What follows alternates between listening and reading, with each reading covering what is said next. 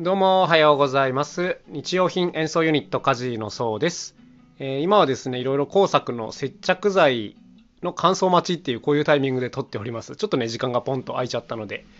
でも最近ね、ずっと言ってるんですけど、オルガンをやってるんですけども、もうね、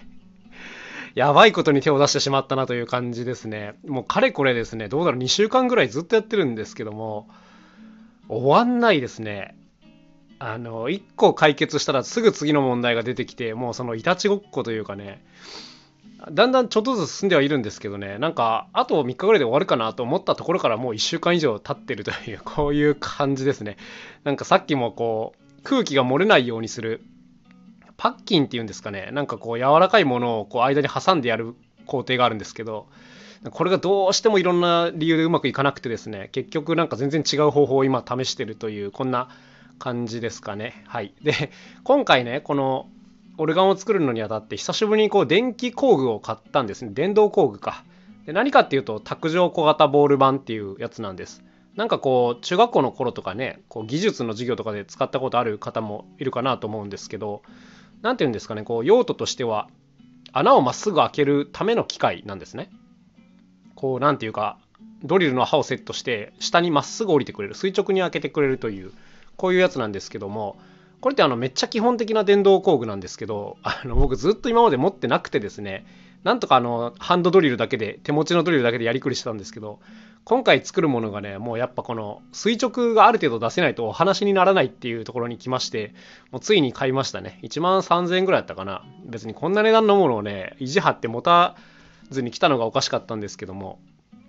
やっぱあるとめちゃくちゃ便利ですね、これは。こう、ちょっとでも DIY やったことならわかると思うんですけど、こう、まっすぐ穴開けるのって本当結構難しくてですね、うん、なんかそのためのこう、ジグって言ってこう、補助装置みたいなものもいろいろあるんですけど、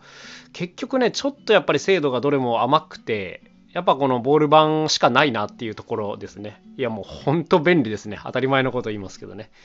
一応まあミニ卓上ボール板ミニっていうのを買ったんで、まあ、そこまで大きくかさばらずになんとかいけるかなという感じですね。でもこれを使ってるおかげでもう事務所が過去最高に汚くてですね、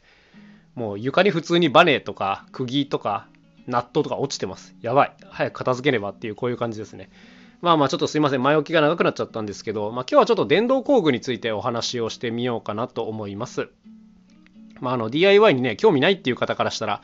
なんだよっていう感じのテーマかもしれないですけど、まあまあよかったらお付き合いください。えーと、今まではですね、本当もうどうだろう、7、8年ぐらいずっとね、もう電動工具って言ったらドリルしか持ってなくて、これでね、なんとか全部やりくりしてきたんですよ。意外といろんなことがやれるので、あの便利なんですけど、なんかあの、僕みたいなこう初心者というかね、別にそんなものづくりでプロを目指してるわけではない人は、やっぱりね、まずドリルがあるといいですね。この穴開ける作業っていうのだけは、もうもう、やる回数が桁違いなので、あのこんなもんはもう自分で持ってなきゃダメですね。で、他のものっていうのは、結構ホームセンターのレンタルスペースとかで代用できたりするんです。例えばこう、板をまっすぐ切りたいみたいな時って、丸ノコっていう電動工具を使うんですけど、これはもうホームセンターでカットしてくれるサービスがありますから、別に自分で持ってる必要はそんなにないかなっていう感じですね。まあ、あの、必要なサイズがあったら、その都度ホームセンターに行かなきゃいけないっていうことはあるんですけど、まあ、そもそもその材料調達を兼ねてることが多いんで、まあ、そこについてはあんまりこう困ったことはないかなっていう感じですね。で、まあ、家で何かやる分には、あとこの先ほど言った卓上ボール板、これはまああった方がいいかなと思いましたね。やっぱ改めて。で、他にあの僕自身が結構使う電動工具っていうのがいくつかありまして、一つはですね、ジグソーって呼ばれるやつです。これは、こう、まあ、電動ノコギリの一種なんですけども、曲線で切れるんですよ。あの要するに丸ノコとかって基本まっすぐしか切れないんですけども、えー、と例えばですね僕たちの使ってる楽器の台で大きな丸テーブルを作ることがあったんですけどもかなり大きい円なんですね。90センチ四方ぐらいの、まあ、半円を2つ組み合わせたような形で作るんですけどもこういったものを作る時にやっぱこのジグソーっていうのは大活躍しますね、うん、ちょっとこう曲げながら切っていくっていうことができるので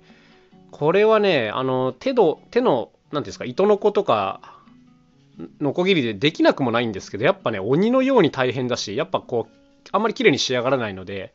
やっぱこれやろうと思ったらジグソーが必要になりますねで僕の場合はこれ近くのホームセンターで借りることができるのでそこのホームセンターの工作室で使ったりとか、まあ、あとレンタルでこう事務所に借りて持ってきて、まあ、こちらでやったりするというこんなところですね。で、まあ、電動工具全般に言えることなんですけども、もう木くずがめちゃくちゃ出るんですね。まあ、これは当たり前なんですけども。だから、やっぱ基本的にはこう、ホームセンターの工作室でやれることをやった方が、まあ、掃除とかも基本楽かなという、そんなところですね。家の中とかでね、こう、電動工具使うとえらいことになりますからね、本当に。はい。っていうところですね。ジグソーよく使います。あとはそうですね、切断機も使えると便利ですね。切断機っていうのかな？ライトカッターっていうのかな？あの、アルミバーとか、こう、金属棒とか、こういうのをカットできるやつです。よくね、工事現場とかにあるんですけど、こう床に置いてあって、まあ、大きなノコギリがゴーンと回ってて、あの切る時にめちゃくちゃ火花出るやつね。あの、あれを切断機って言うんですけど、なんか昔この鉄鋼をやる大河原さんっていう方が目の前で使うのを見てて、でこう最初は僕もビビってたんですけどこんなんできるよって言われたんでやってみたら意外とできたっていう 感じでしたね。これができるとこの金属棒の切断ができるようになるので、まあ、めちゃくちゃ便利ですね。こう木材とかってよっぽど手でねなんとかなっちゃうんですけど金属棒の切断ってやっぱ結構大変ですからこういう切断機が使えないと結構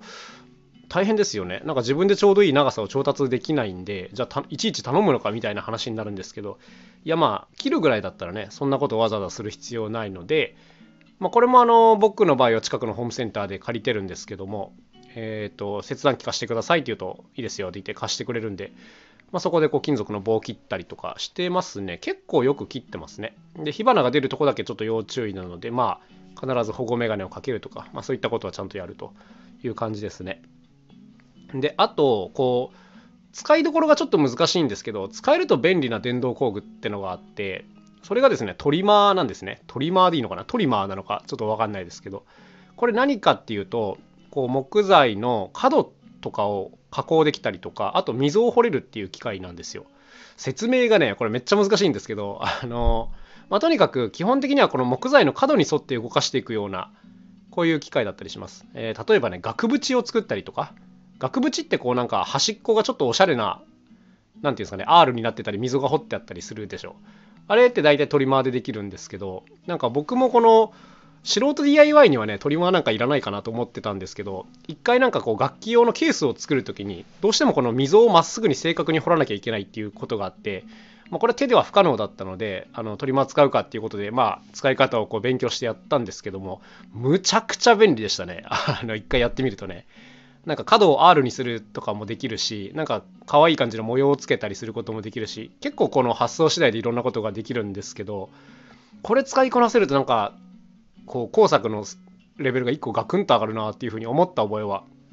ありますね。装飾とかでよく使ったりするのかな？このトリマー。めちゃくちゃ便利ですね。この辺りもね。はいはい。今バーっと言ってきたんですけど、あとはグラインダーか。グラインダー。えっ、ー、と、これはその、そうですね。金属をちょっと切ったりとか、あとは金属を磨いたりとか、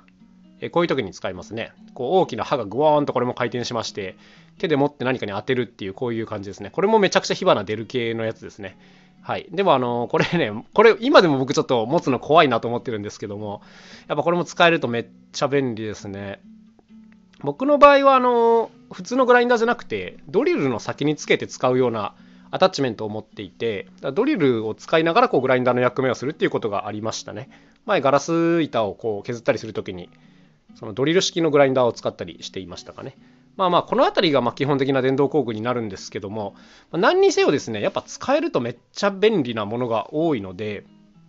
なんかちょっとこう怖い感じはあるんですけど、ちゃんと今時はね、こう YouTube とかでちゃんとこの使い方の説明とかもいろいろ出てきますから、あのこういうのを見てみると意外と、あ、あこういう感じかっていうのが理解できてなんかもう手でやるのが本当にバカらしくなるなっていう感じのものが多いので、まあ、怖がらずにぜひ使ってみるといいんじゃないでしょうか。もう必ずねでも安全策は取ってくださいね。例えばそのドリルとかを使う時に軍手をはめないとかこういう基本的なことあるんですけども、まあ、必ずこういったことも勉強してやると